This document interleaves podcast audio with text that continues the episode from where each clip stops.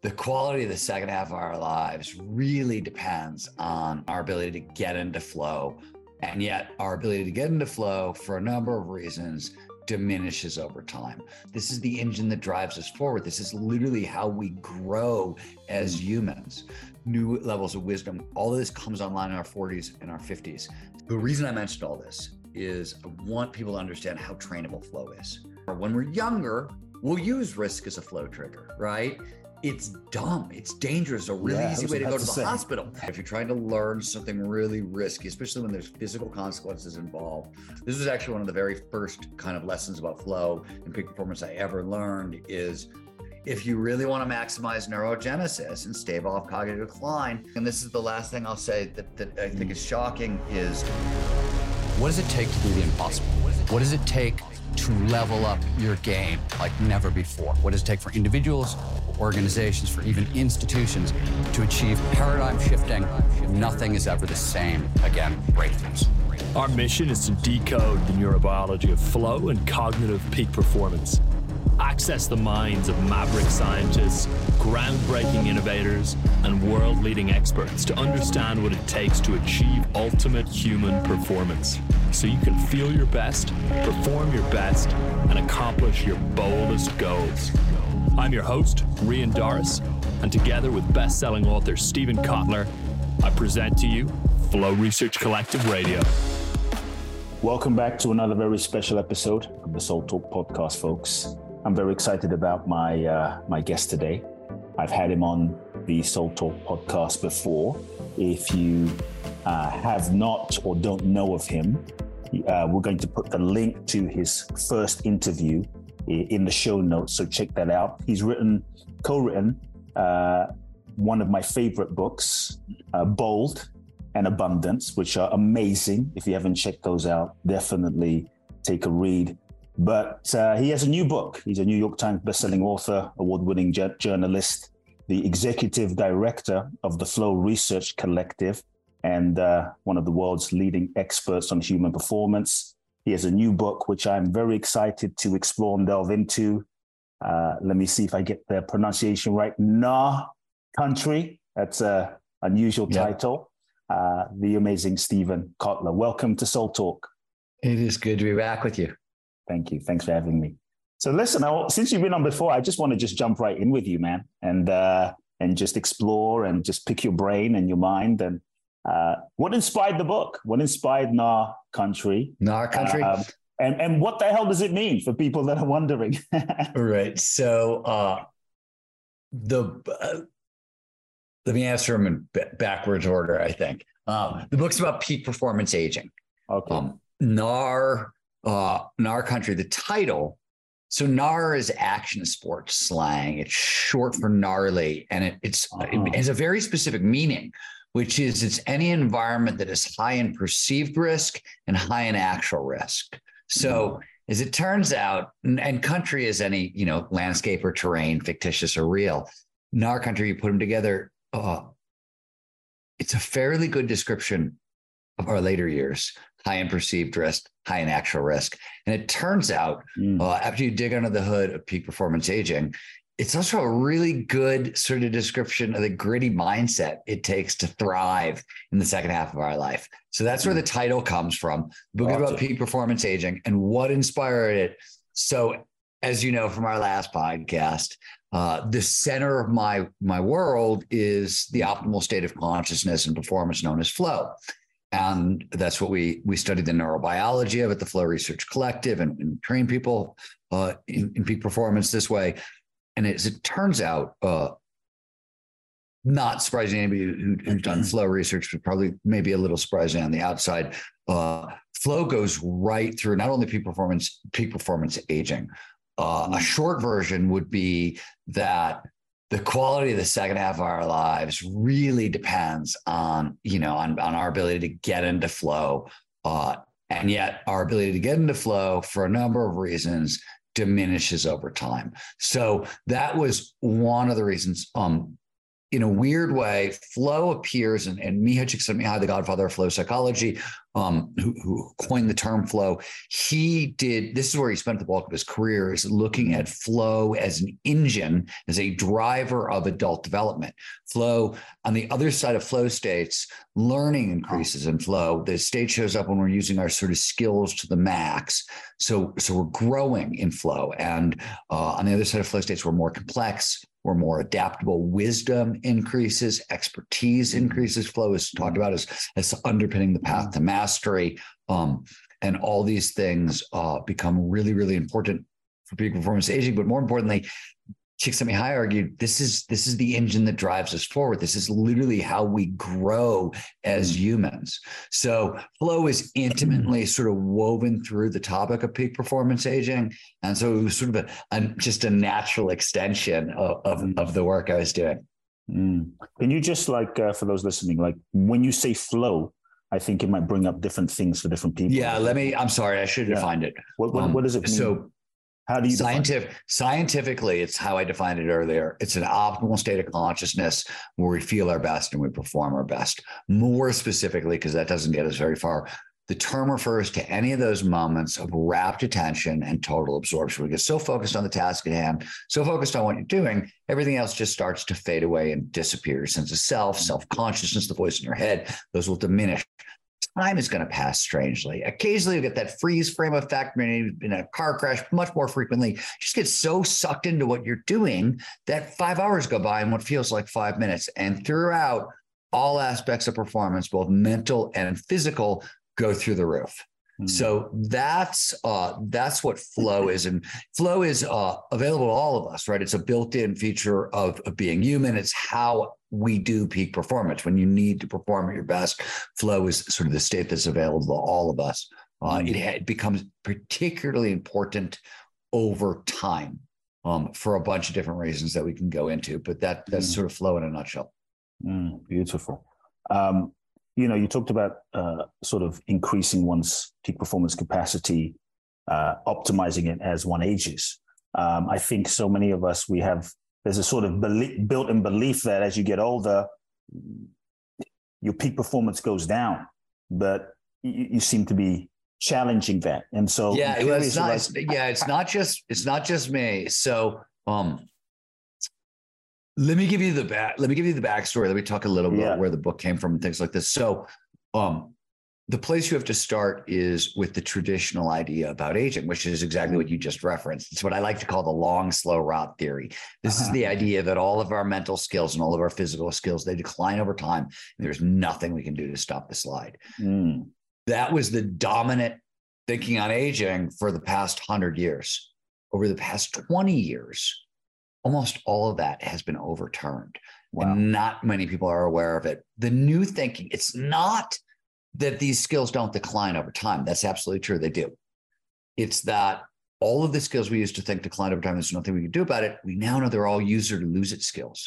So if you never stop training these skills, you can hang on to them, you can advance them far later in life than anybody thought possible. In mm-hmm. addition, in addition, in our 50s, late 40s, early 50s, there are substantial changes in how the brain processes information. There's some epigenetic changes. And as a result, we gain access to an actual legitimate suite of cognitive superpowers. Whole wow. new levels of intelligence open up, whole new levels of creativity open up, empathy and wisdom. And wisdom is a definable neurobiological trait. It basically one shorthand for wisdom empathy, emotional intelligence, compassion, social intelligence, all those things get filed under wisdom, whereas expertise, which is the other side of that coin, is thought of as facts and tactics and strategies. And that's so that's sort of the difference, um, in a sense. But wisdom, mm-hmm. uh, uh new levels of wisdom, all of this comes online in our 40s and our 50s. So um, take that classic old paradigm which they saw, which is like an old dog can't learn new tricks, right? Yeah. Turns out that according to all this research, no, no, no, old dogs should be better at learning than young dogs in certain mm-hmm. situations. All of this work, including the work on flow, uh, all have been done in the lab.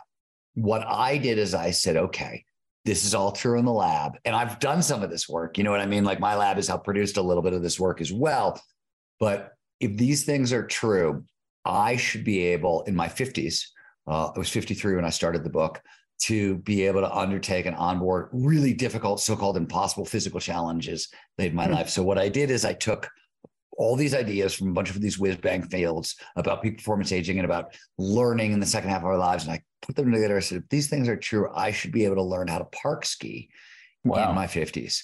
Park skiing, as you know, right? It's, it's, the discipline in skiing that involves doing tricks off yeah. jumps and on rails and wall rides and boxes. It's very intense. It's dangerous. It's very acrobatic. And for about 11 different biological reasons, it was considered totally impossible. Like you try to learn it over, it's very difficult over 35, supposedly.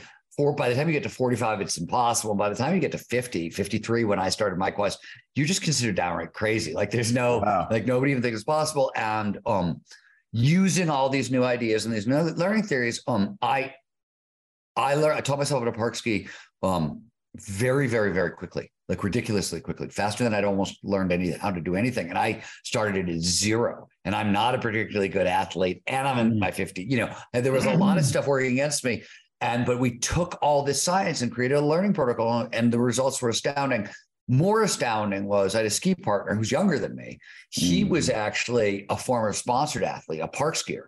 And uh, he, but he had retired, family, three kids, job, career, and he came back to it. He was using the same protocol I was using, and he went farther faster in a single season than he's gone. And mm. like it caught my attention because I've skied that he's been a good friend of mine for a long time. I've skied with him for about six years, and I've never seen him make this much progress. Like it was, mm. it was nuts. And then we said, okay, this is cool but it's maybe the most radical experiment in, in peak performance aging AB's run, but it's not yet data, right? We've like yeah. put two people through a study. So we came back the following season and took 17 older adults, wow. um, ages 29 to 68, and okay. used the same protocol. Uh, and most of them, by the way, were like intermediate level skiers or snowboarders when, when we put them in. And in four days on the mountain using the same protocol, all of them how to park ski and how to park snowboard, which was when we started to realize we were looking at something very, very real. That's the story. That's that was documented in Gnar Country, right? Is the story of these kind of experiments. And it's uh, you know, the, the book is like I say it's like one third action and adventure story, one third peak performance aging primer, one third radical science experiment. Wow. I'm curious, you mentioned like protocol a few times. Like what what what what, so, okay. what, was your protocol like what, yeah, like, what, okay. what, did you do it was exercise you know brain training supplements you know like uh, okay give, give us some secrets yeah all right so this is this is thick but let's um for this to make sense i have to tell you a little bit more about flow Okay. Right. A couple Go things you, we need to know about flow. The first thing to when we talk about flow is underpinning peak performance, one of the things that gets massively amplified in flow is learning. And mm. the re the, the reason is twofold. The first reason is underneath flow neurobiologically, which is right, the work I do on flow is where does it come from the brain of the body? One of the things that happens as we move into the state is five of the most potent feel good reward neurochemicals get released into our system. Mm. This flow is the only time all five show up at once. Quick shorthand. How does learning work in the brain? How does memory work in the brain? The more neurochemicals that show up during experience, better chance we have of moving that experience from short-term holding into long-term storage.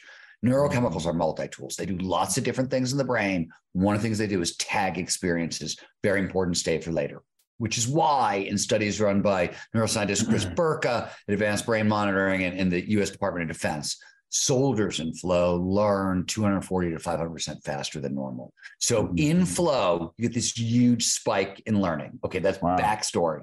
Now, let me tell you something else about flow that you need to know. Flow states have what we call triggers, preconditions that lead to more flow, right? If you're interested in more flow in your life, these triggers are your toolkit. There are about 26 or seven that have been discovered. There's probably way more, but that's just what we found. And mm. they sound on the outside very, very different but under the hood, what they all have in common is the following flow follows focus. The state only arises when all of our attention is the right here, right now on the task at hand. That's what the triggers do. They drive attention into the present, they turn it up, they amplify attention. And so, two mm-hmm. triggers that we have to talk about. One is what's known as the golden rule of flow. The most important of flows triggers the challenge skills balance. Flow follows focus. We pay the most attention to the task at hand and what we're doing when the challenge of that task slightly exceeds our skill set. You want to stretch, but not snap. Right. Now, if I were to put a number on the difference for most of us, it's about 5% difference. We're in the sweet spot when the challenge of what we're trying to do is about 5% greater than our mm. skills. Mm. Here's the first thing we need to know about peak performance aging and flow over time. When I said one of our one of the reasons our ability to access flow of flow is important for peak performance aging for a bunch of reasons that we haven't even talked about yet. Um, learning being a big one. Go more into it. One of the reasons our ability to get into flow over time diminishes is that because of allostatic load, which is a big fancy term that basically means the impact of stress over time on our psychology and our physiology, it shrinks this challenge skill sweet spot. So what's like 5% when we're in our 20s and our 30s can shrink down to like 1% in our 40s and our 50s and our 60s. So if you're trying to get into flow, the way you traditionally went into flow, you're going to push too hard, produce too much anxiety in your system, and end up mm. blocking flow. So, at the heart of the protocol that we used on the mountain, first thing was go slow to go fast, go one inch at a time. Start with something you can do, a physical thing you can do automatically with zero conscious interference and no fear almost 100% of the time, and then build on it with one little new motion at a time. And this isn't like mm-hmm. deliberate practice. We're not trying to like, oh, I'm going to just onboard this next. It's deliberate play. You want to be playful about it. There are a bunch of reasons why, but mm. I'm just sort of going through a little bit of the protocol. So that's part one is we were going very slow. We were starting with an established motor protocol. So in skiing and snowboarding this week, the second thing we did is we said, hey, we can break this, this very complicated skill set down into really basic movements. There's actually eight basic movements involved mm-hmm. in park park skiing and riding. There's a slash, a grind, a 180, a 360, a shifty, skiing backwards or snowboarding backwards, jumping, or a couple other things like that. We didn't, for myself, for other people, we didn't try to learn mm. tricks. Right. We tried to onboard these new movement patterns as safely as possible.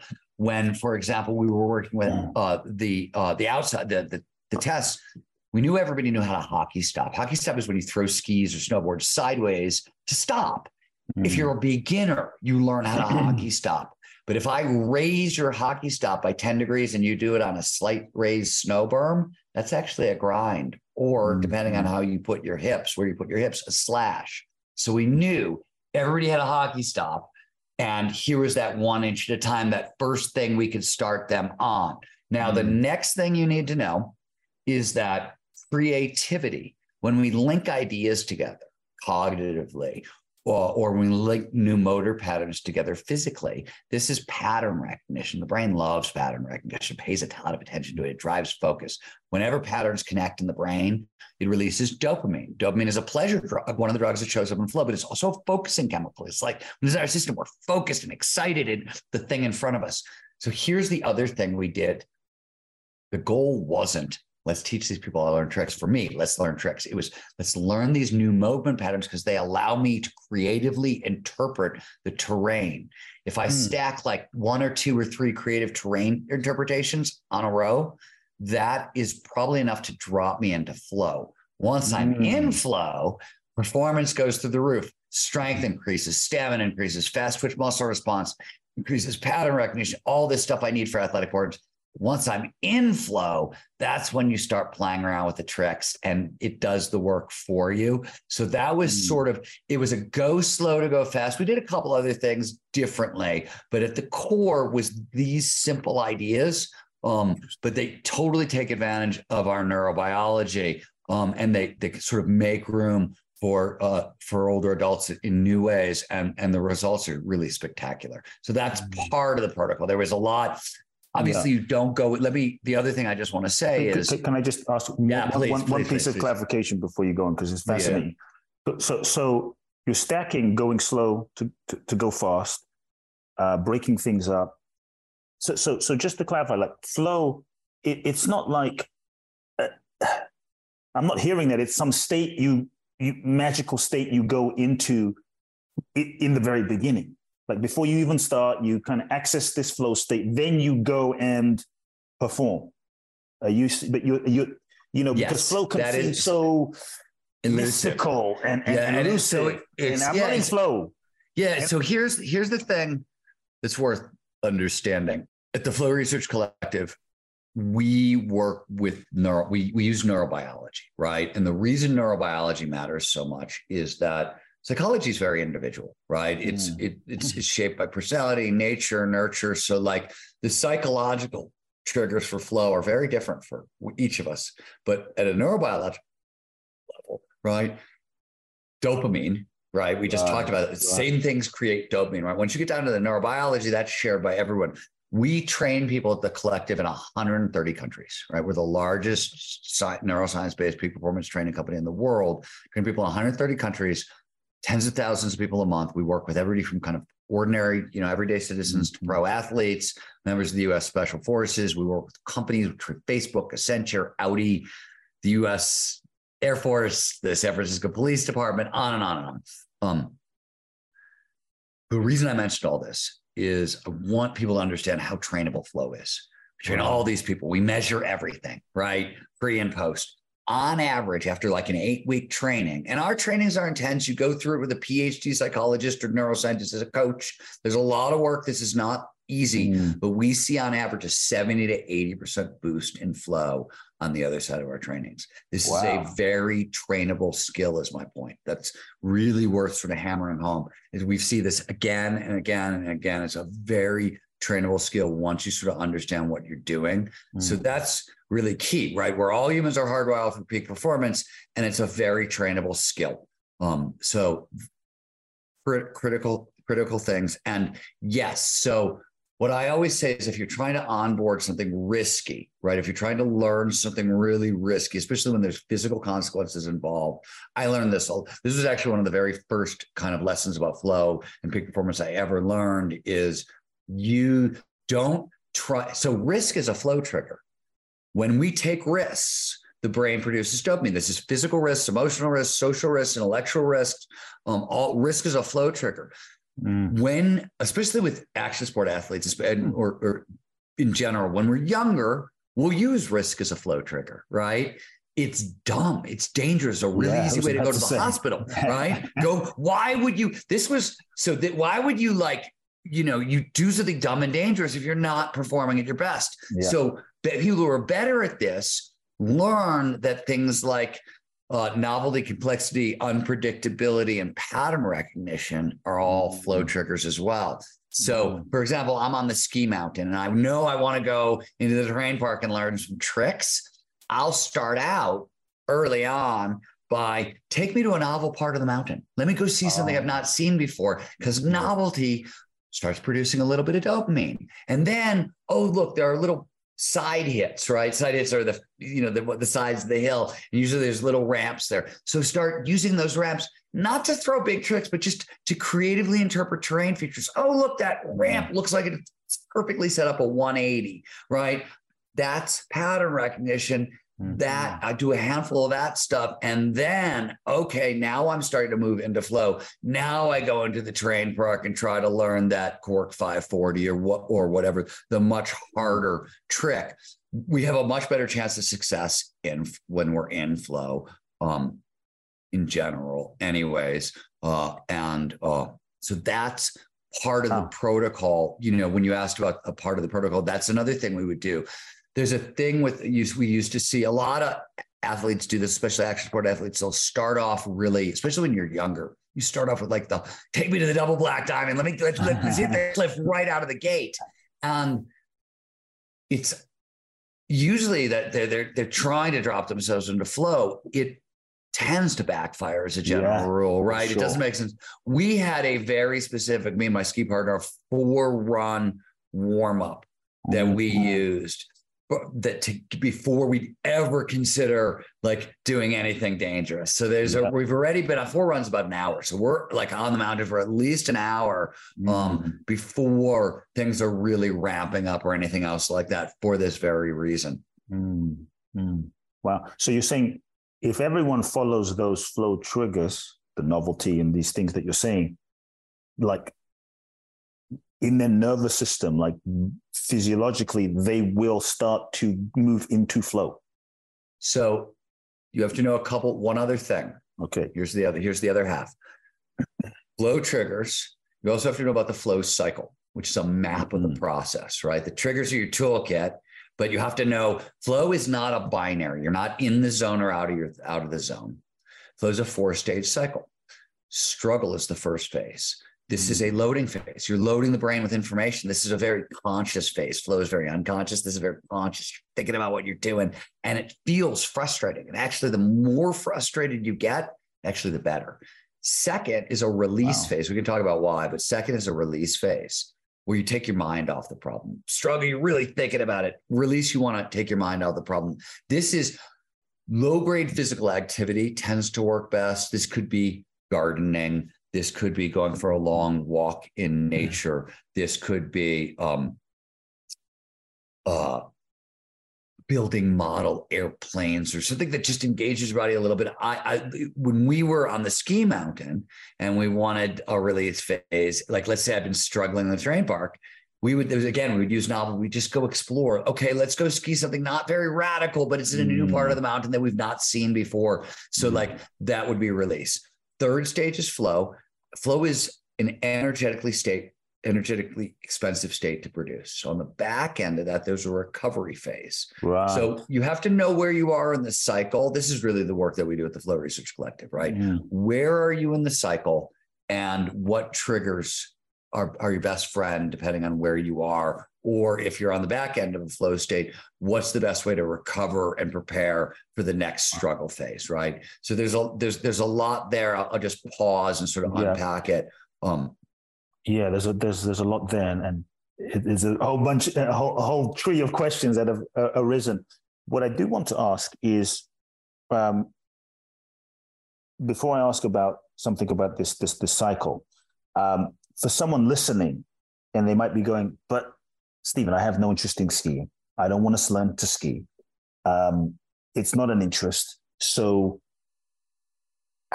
how can they? And they might just say, "I just want to be in flow in my life." Just in yeah, life. So okay, so I how have, can they, how can they? We haven't. Know, yeah, access? we've been talking about we've been talking about skiing, which is why I've been giving you ski examples because it's from Gnar Country. Let's be really clear. Um, flow is available there anyone, anywhere, provided oh. certain mm. initial conditions are met. We don't train up companies like Facebook and Accenture and Audi and Bain Capital because they want flow while skiing. Right. We train them because they want flow at work. Yes. And you want flow at work. So McKinsey, the business consultancy, did a 10 year study of top executives. They found on average, top executives are 500% more productive in flow than out of flow. That's a step function worth of change in productivity. Um, so flow at work is a is a huge topic, and that's the bulk of the work we do at the Flow Research Collective. Is we is we train companies, or we train CEOs or C-suite executives um, in in flow. So that's that's at the heart of the work we do. That's where most people want flow. Um, action sports are packed with flow triggers. Yeah. So um, that's useful, but it doesn't. So let's just talk about. We've been talking about three different flow triggers or four different flow triggers. Let's put them in a work context. Let's take them mm-hmm. out of skiing. So we talked about the challenge skills balance. We talked about novelty. We talked about risk, yep. and um, we talked about creativity. So let me uh, let me just give you a triple example, a couple of those. So I my job, you know, uh, as you can see from behind me, requires me to read a lot of neuroscience textbooks. Mm. And as you can imagine, they're thrilling. They're page turners. I just can't put them down.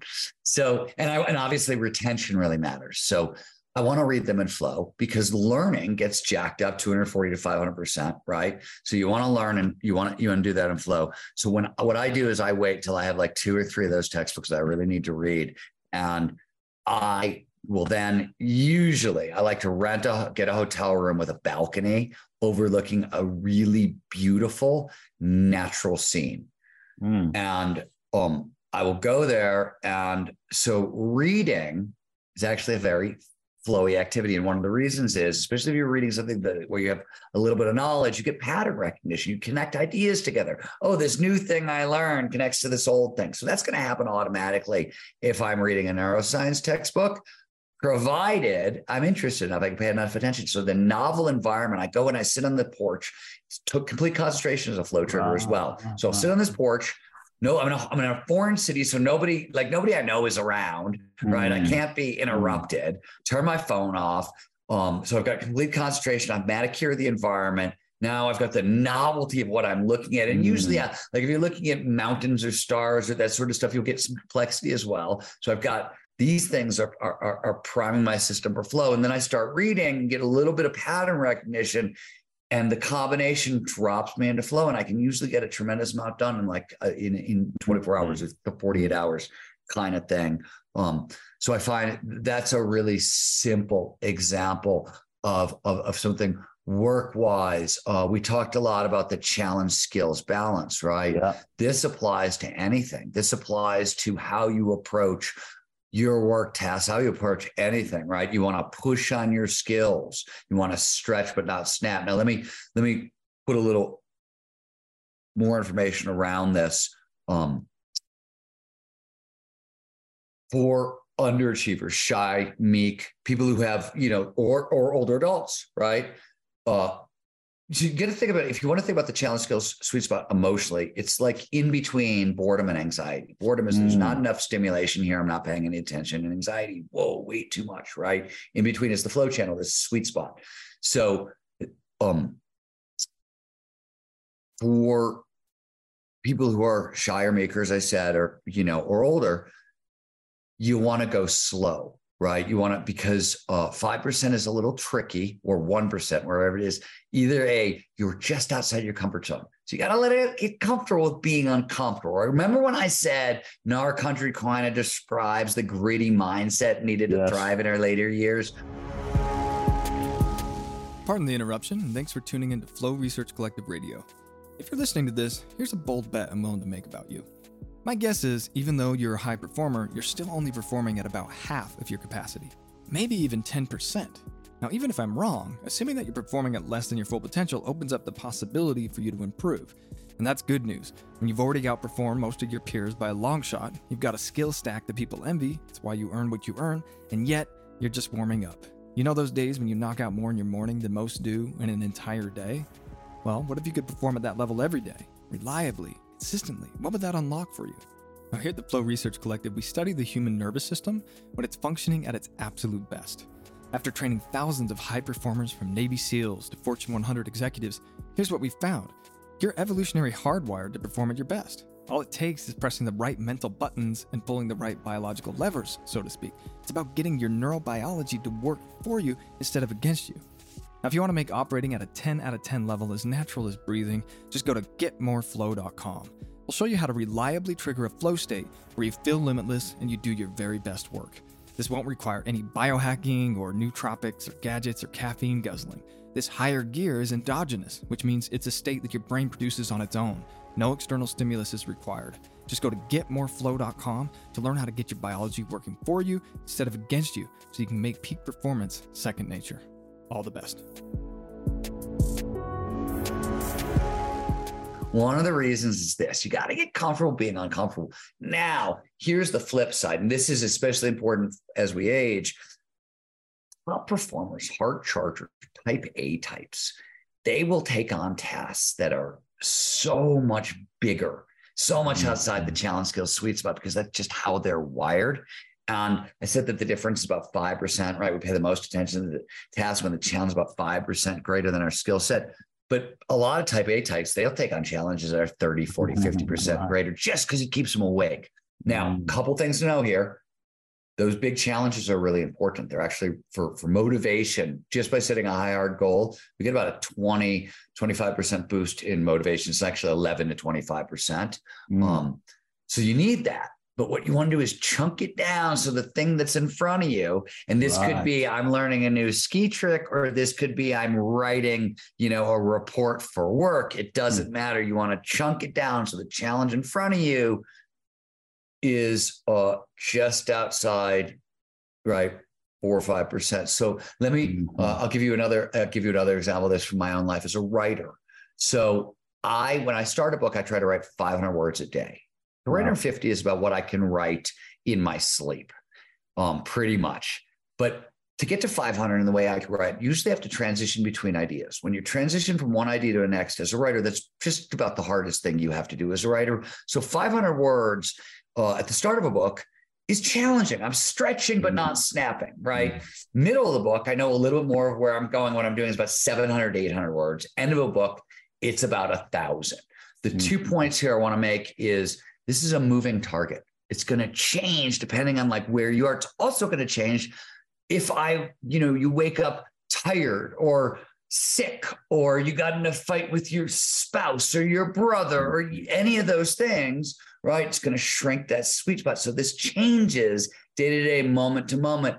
But you just have to know that, like over time, because of allostatic load, it can shrink even further. Mm. So, um, it's a whole bunch of information, a whole mm. bunch. I'll shut up now and see where you want to go. Wow, it's a lot. I mean, really, it's a, it's a, it's a lot. I, I'm curious about. You talked about being in the flow state, taking energy.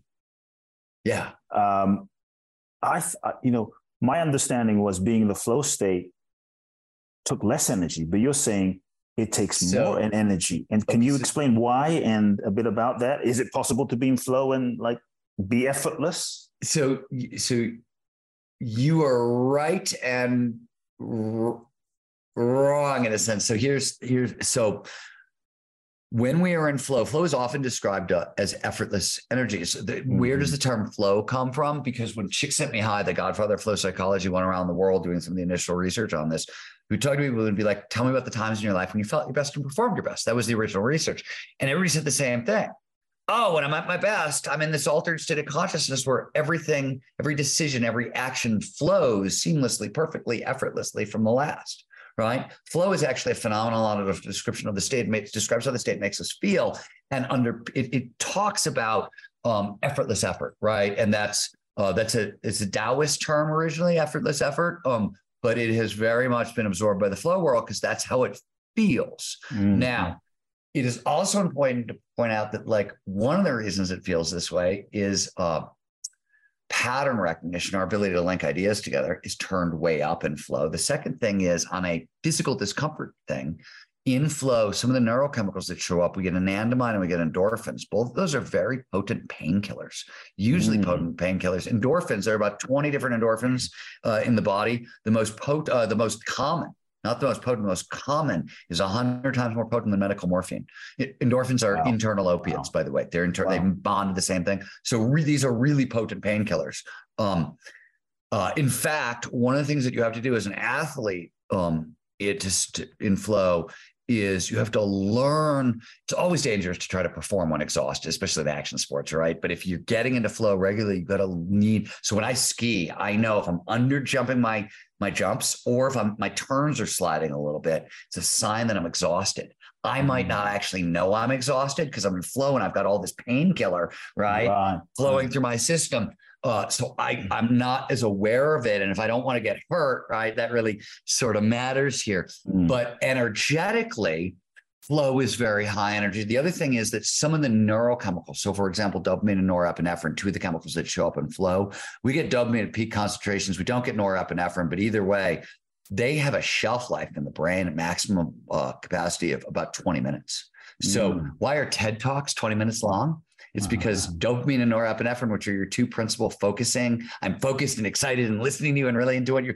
They peak for 20 minutes. Wow. And right. And then they start to diminish and serotonin shows up in flow. It also, and to rebuild some of these things, for example, serotonin, it's not just uh, you need sleep, you need rest, but you also need uh, for serotonin, sunlight, certain B vitamins, tryptophans. Mm-hmm. So, see, mm. so there's stuff we need to build back our neurochemical supply of some of these stuff. Mm-hmm. So on the back end of a flow state, um, there's a recovery phase, yes. as I said. And most important about this recovery phase, flow, we talked about huge impact on learning.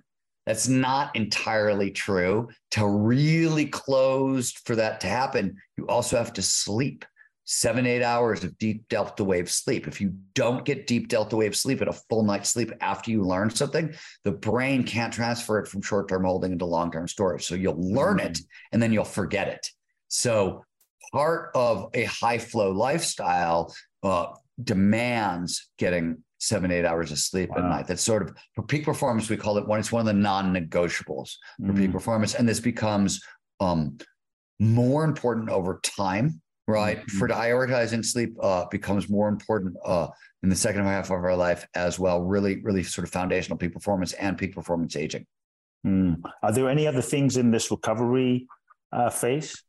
This is this recovery Yeah. thing is something I think I, I get to work on a bit because I, I I'm often like very intensely focused and then sometimes I, Yeah, I so- take time so for we- I- recovery, but sometimes I, I'm I like, have to ah, tell you, it's, it's funny at, at the Flow Research Collective. Um, this is one of the things we learned. Uh, though we learned the the hard way over time. Uh, Mhm. when we used to start training people at the collective, we would just start them off with flow training right off the bat, and um, we started to figure out that people are so burned out, so exhausted from life in the modern world that we can't. We actually have to start with sort of getting your nervous system in check and teaching you how to recover. So um, there's two sides to this. One, there's um, really there's the problem is this. There's passive recovery, which is what most of us do, right? We work a hard day, we come home, and we have some version of like TV and a beer or Netflix and a cocktail or that sort of stuff. And that's our chill out. That's this globally, right? That's the stand. Unless we're in a we're in a Muslim country, that's the standard chill out at the end of work methodology. And, and two problems here. One, um, it just doesn't work. So TV and a beer really doesn't work for two reasons. Mm. To recover, your brain has to be, it has to be an alpha state uh, or deeper. So TV puts us in like a so alpha is a brain wave. It's like daydreaming mode. It's rest. It's relaxed. Um, when we're awake, when we're alert, the brain is in beta. It's a faster moving wave. When we're anxious, we're in high beta. It's a very fast moving wave. So here's something people don't know about TV. TV produces this feeling of, oh, I'm just chilling. But every Ah. time there's a quick cut, every time in all of modern television, all of movies, it's all these quick cuts from thing to thing to thing. So your brain, we evolved on the savannah, right? Whenever we see a quick cut or fast motion, your brain goes, oh shit, is that a predator? You don't Mm. notice. Consciously, you don't notice. Mm. Unconsciously, your brain is going, it's in chilling out, chilling out, chilling out, and it's jumping up to high beta. Every time there's this quick cut, it doesn't relax you at an Mm. internal recovery way. It's fake recovery. And alcohol, once you have more than two drinks, and, and if you're skinny, it could be under this, but for most of us, it's about two drinks, it blocks REM sleep. It screws up REM sleep. It screws up delta wave sleep. So again, it, it screws up your sleep. So alcohol, and I'm not, by the way, I am not a teetotaler. I'm a fan of alcohol. I like bourbon. I like tequila. I like mezcal. I'm just telling you from a peak performance perspective, it's a bad recovery tool and it's not instead what's a, what are good recovery tools active recovery tools epsom salt baths saunas meditation mindfulness breath work a long mm-hmm. walk in nature is a really good recovery tools you want to take the next step up you know restorative yoga um, foam rolling massage. These are all active recovery tools and um, really uh, really critical to sort of reboot the flow cycle. Think about it just this this way. So i said earlier that flow sits on this this sweet spot between anxiety and boredom right? Too much anxiety too much cortisol too much norepinephrine um, blocks flow and really rough on your system right? Really like bad for you over time so um what we're trying to do in recovery is also like reset the nervous system as well Mm. um Are there any like uh, uh, specific things you talked about alcohol? Is there anything else that might be specific that people can sort of like literally immediately implement? Things that they should, you would say, avoid these things if you really want to access flow, live in flow, or optimize peak performance. Like avoid alcohol, avoid you know TV. Are there any specific? Obviously, Yeah, it's I life. mean- We're human beings, but is there So- anything you would say stay away from for peak performance in for peak general, performance? In, peak yes. performance aging And- this is this is even more important i don't so i'm not a big fan of do's and don'ts Yeah. okay but what i will say is this um your your phone Mm. is a flow blocker.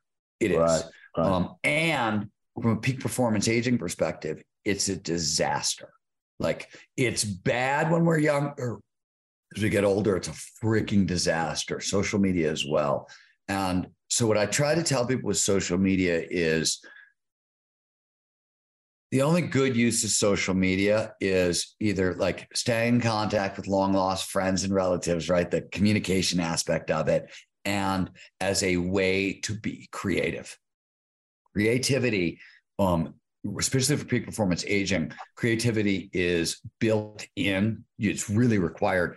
And uh, for flow, another flow trigger is immediate feedback, right? This is another reason action sports are so great. You get immediate feedback, right? You either set the Mhm. ski edge on top of the quar or you're on a, like a face first death slide to the bottom, Mm. right? In tennis, you hit the ball, it either goes in or goes out. That's immediate feedback. So immediate feedback is great for flow. Just by the way, to put this in a work context, this is so anybody works in software, the agile movement in software is about the same thing. The agile movement in software is um was a movement, it was a product development idea, which was so that it used to be email, right? Old email program. You go back to the 90s, you buy a new email program, it was like 200 features. It was super Mm, clunky and mm. thick and there was, did everything. And then Gmail comes along and they're like, no, no, no, we've got an agile process. We're going to introduce it with four features. And then we're going to do these fast development loops. We're going to put it out with four features. We're going to talk to our customers, figure out exactly what they like, Mm. didn't like, what else they want. And then we're going to build 2.0 and 3.0. And right. So that's fast feedback. It Mm. gets agile was introduced on the consumer side because it gives you faster development cycles. Mm. On the developer side, it gives you immediate feedback and flow follows focus. And when feedback is immediate, you don't have to wonder how you're doing. You know, you've got the answer right there. Somebody gave it to you, or the right. So, what I say with social media, the only time social media is useful is for feedback from creativity. So, it's a great place to sort of like Yeah. do that and stay in touch. Doing it for any other reason is sort of a disaster. So I, there aren't really do's and don'ts. Everybody's really Mhm. individual. You know, alcohol for blocking recovery for like I think it's got its place. Um, at, like everything else, um, abusing it can be problematic for flow over time. Mm. Abusing is a is a Yeah. you know Well, different difficult word. I don't there- know why, but I don't even know if I could put it. What does that mean? I don't know. Were there any, um, like in your peak performance uh, for aging research and, and your own experimentation, was there anything that you did or you came across that surprised you? Like, Oh, yeah. Oh, I So- didn't expect this was So let me anything let- to do with. Yeah, so let me let me give you peak performance aging in a single sentence. Yes. Now, a lot of the things in the sentence do double duty as flow triggers. So we've been talking about flow is critical for peak performance aging. I can really talk about why if you want, but peak performance aging, if you want to rock you drop, you want to regularly engage in challenging social and creative activities that Mhm. demand dynamic, deliberate play and take place in novel outdoor environments.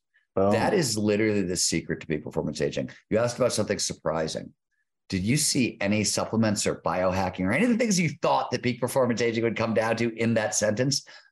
Peak No. performance aging has these huge psychological interventions. That's what we know. That's what shocked me. What Huh. shocked me is I'm not new to the idea of a mind body connection. This is at the heart of my field. I've been there for 30 years.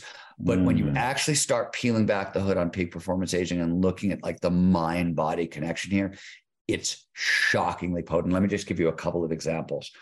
So, one, aging is sort of a fact of life. Old, it's a mindset.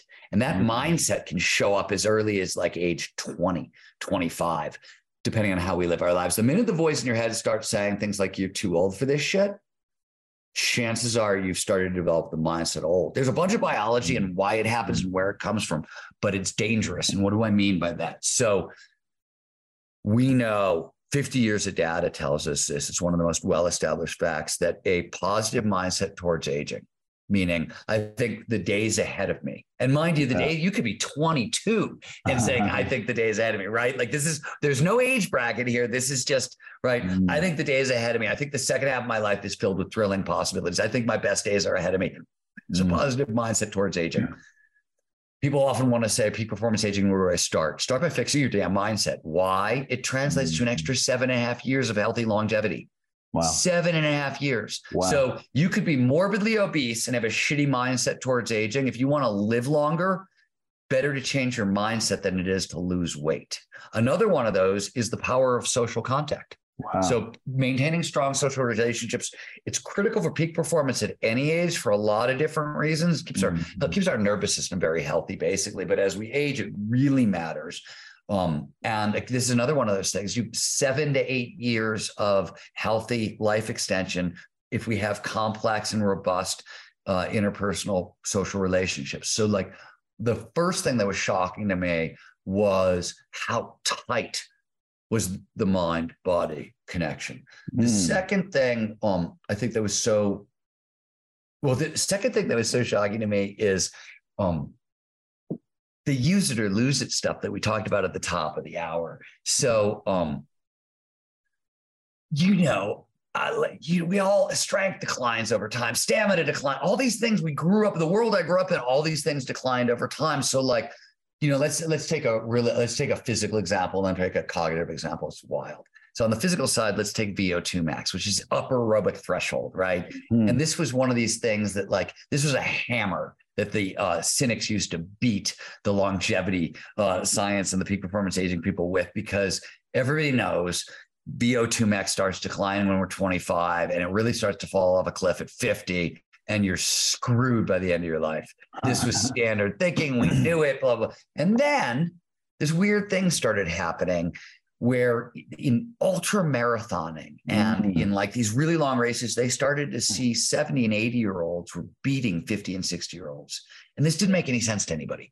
And they were doing it consistently. So then this researchers came along and said, okay, well, let's look at the VO2 max of like triathletes in their 80s, octogenarian triathletes, right? Nobody ever looked before. People who had been like running, and these weren't lifetime runners, but they had been running for usually since their 50s, running, swimming, Mhm. biking since their 50s. So they had about three decades of it. And they realized they had the health, the VO2 max of a healthy 35 year old. wow. So the old idea, it falls off a cliff. It does fall off a cliff. Starting at 25, it diminishes, and by 50, it does fall off a cliff. But if you keep training it, right, by using regular burst of high intensity training, that's how you train VO2 max. Um, you can basically into your late 80s have the health VO2 max of a healthy 35 year old. So the uh, we, same thing with cognitive decline, and um, this is another reason flow matters so much for cognitive decline. It's interesting. So um, in studies, they'll find they they can like, you know, they'll test cognitive function on Mhm. people who have, you know, they'll be scoring off the charts in their 80s and 90s and their hundreds in cognitive function. And um, they show no cognitive decline, no dementia, no Alzheimer's, and they'll die and they'll autopsy their brain. And they'll realize their brain is filled with Alzheimer's and dementia. They've got all these tangles and plaques, yet they had none of the symptoms. And even when tested on batteries of tests, right? So what is going on? And it turns out um, this whole sentence I, I gave you is is the best way to, to do this. But Mm. expertise and wisdom are neuroprotective against cognitive decline. And so you exactly you asked like what's shocking. So turns out most cognitive decline, dementia, Alzheimer's, it's the prefrontal cortex, part of your brain that's right behind your forehead. This is the part of the brain, it's the newest part of the brain from an evolutionary perspective, it's the most susceptible to damage. And so, if you want to offset that damage, you have to build up what's known as a cognitive reserve. This is mm-hmm. expertise and wisdom. And why is this? When we learn either hard skills or soft skills, right? Expertise is facts and skills, and tactics and strategies, and wisdom is the emotional intelligence and the empathy and all that stuff. Both of them form incredibly diffuse, robust, and redundant networks across the prefrontal cortex. Its redundancy is built in. So the more skills we add, right? And the interesting thing, and this is the last thing I'll say that, that I think is shocking, is uh, peak performance aging starts young. So when it comes to like Mm. when you talk to all the experts, interventions at any age matter. But when you talk to the experts who kind of made these discoveries about expertise and wisdom, they all say the same thing: start early. Like, Yeah. and you know what I mean? Start embodying skills and wisdom as early on in your life. Mm. Um, in Mm. fact, there's a, there's this crazy study. Yakov Stern, who's at Columbia, leisure activities Huh. impact cognitive reserve, right? And it's Huh. cumulative. So he did this crazy study where he found that older adults, for every additional lead, and he was talking about like socializing with friends, doing doing some kind of intellectual puzzle solving. There were like mm. three or four mm. categories like that. Nothing really fancy. You gain an additional eight percent of cognitive reserve. So wow. every reading, eight percent. Doing crossword puzzles, another eight percent. Learning to ski, learning to sing, learning to dance. And so it's cumulative and it builds on each other. And uh, so obviously how you start, uh, you know, onboarding stuff in your 20s and your 30s and your 40s and 50s really matters to how, how deep and robust these are. This is why flow, one of the reasons flow is so important to peak performance aging. Flow automatically advances wisdom and expertise and mastery. So um, when we're in flow, learning is is is just, all these things are happening. So, in a sense, one of the ways you sort of know you've you, have you have done enough to sort of preserve your brain over time, you can sort of it's hard to measure expertise and wisdom, but you can track how many flow states you're getting into. Mm. So, mm. um, that's a that's we we sort of come for full circle. Full circle.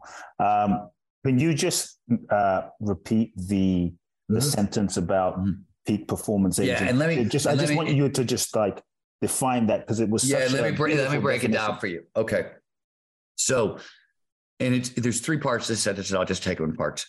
To rock to we drop, you want to regularly engage in challenging, creative, and social activities. So we talked about challenging. This is the challenge skills sweet spot, right? Like this is about getting into flow. Creative um, is also a flow trigger, but it turns out that when we think creatively, um, as I mentioned earlier, when we're in our 50s, we get these new cognitive superpowers.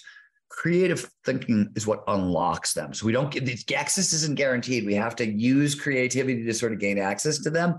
And then social, we talked about the importance of that, right? And so that's challenging creative and social. Dynamic, deliberate play is the second part. Dynamic is I talked about all the physical skills, the use it or lose it skills. Well, there's actually five categories: strength, stamina, flexibility, agility, and balance.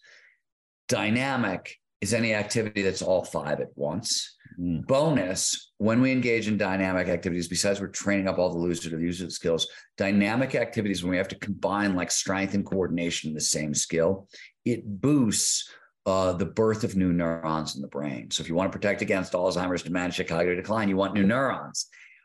Coordination activities are particularly good at forcing the brain to birth new neurons. So dynamic, mm. deliberate play, is deliberate practice is the you know repetition with incremental advancement. Deliberate play is repetition without repetition. And it turns out deliberate play is great for developing expertise but in limited sort of skills. Like if you're trying to become a, a great concert violinist deliberate there's some deliberate play that matters or mathematician. There's areas of all skill acquisition where deliberate play matters but really deliberate pra- play outperforms deliberate practice. Mm. um i inverted that. Deliberate practice is better for like learning how to play the violin. But for most of us, in most circumstances, we just go farther faster with deliberate play. There's less shame, there's less self consciousness, there's more space, and there's a whole bunch of reasons. So, uh, dynamic, deliberate play, and then novel outdoor environments. We talked about novelty, it's a flow trigger. Outdoor environments are important for a couple of reasons. Um, one, uh, when we are in nature, it lowers stress levels. Yeah. And their stress and inflammation is one of the major causes of aging. So anything that lowers mm-hmm. stress levels is really important.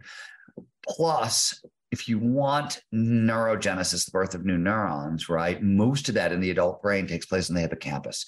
Hippocampus is a part of the brain that does long-term memory, but it also does location place cells, grid cells. These are all in the hippocampus. Why? Because it's really important, right? Whenever something, whenever we get a reward, oh, where they were here, we found a ripe fruit tree, right? We're hunter gatherers, we found a ripe fruit tree. The brain wants to know where are we?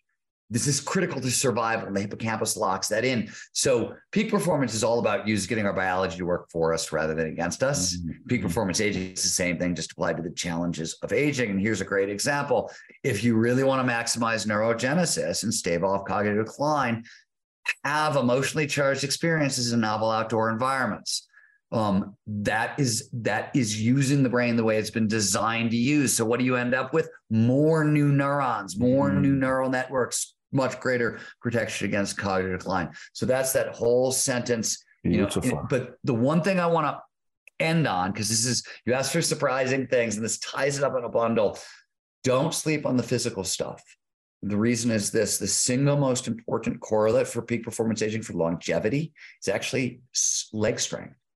Thigh muscle thigh muscle mass inversely correlates with mortality. There's a bunch of different reasons. Hmm. Uh, actually, and if you want to preserve cognitive function, uh, leg strength also matters, usually important. Some of it has to do with bone density um, our bones, we don't, most people don't think about it this way, but the, our brains run on minerals, calcium, mm. sodium, potassium. Where do you think they're stored? The bones are the mineral storehouse for the body and the brain. And actually, when we break bones apart, um, that's one of the only things that can cross the blood brain barrier for this reason. Where are the largest bones in the human body? The legs. So, if you want to preserve cognitive function, one of the things you want to do is preserve bone density in your legs and go on and on and on. But mm. um, Hmm. Wow, Steven, uh, I feel like you've given us a little mini masterclass code to peak performance aging. Um, I really appreciate uh, you've packed so much into this conversation in a short period of time, um, and I'm super inspired. One thing I'm taking away, I hope everyone is is also taking lots of notes. Aging is a fact, but old is a mindset, and I'm hoping that this conversation has inspired everyone listening in to shift your mindset around aging to see the possibilities for peak performance as you age. Um, what's the best way people can find out about you, your work, obviously, your book, Gnar Country? I'm excited to dive into it myself, so I'll be getting it. I want to encourage everyone get the book. Uh, yeah, the book's awesome. So, book gnarcountry.com. So, this is how it's spelled.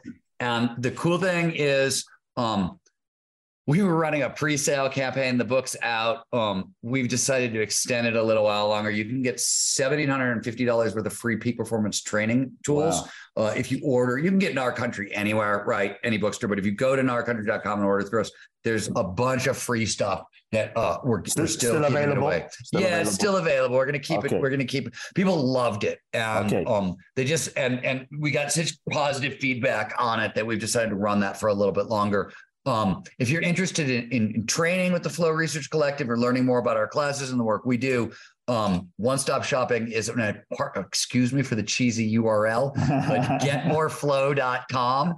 Um, a great, it was the, well, it, people remember it. And like I was, we tried all the other ones. Nobody can remember it because it yeah. got complicated. Getmoreflow.com. Go there. You can sign up for a free hour long coaching call with awesome. a, a, member of my staff. They'll tell you about our trainings, but really they're just going to break down your life and figure out where you are and how you can get more flow.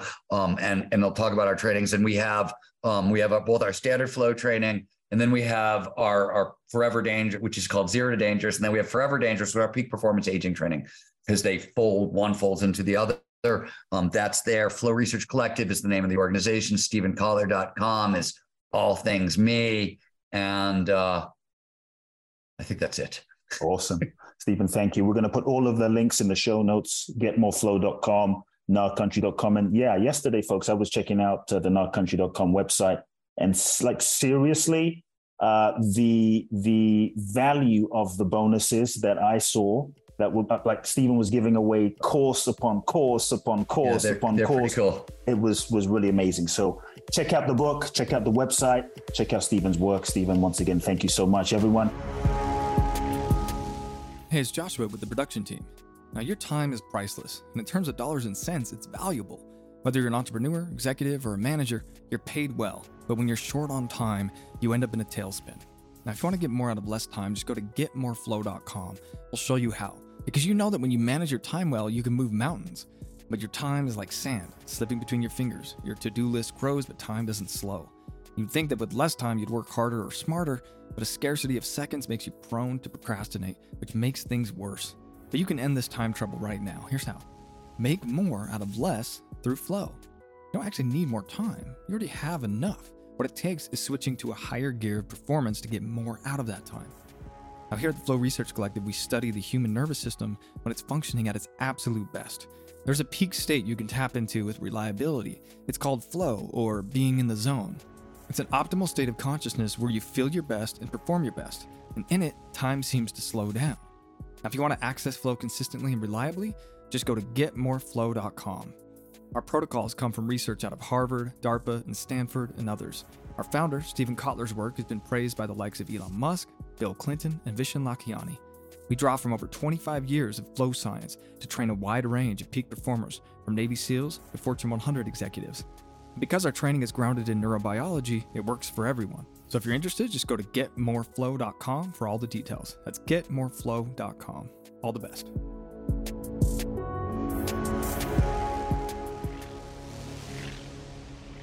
If what you've heard on Flow Research Collective Radio has been helpful, please consider doing us a solid and leaving us a review on Apple Podcasts, Spotify, or wherever you are listening to this. Reviews help us connect to a wider audience so we can get these peak performance principles out to more people.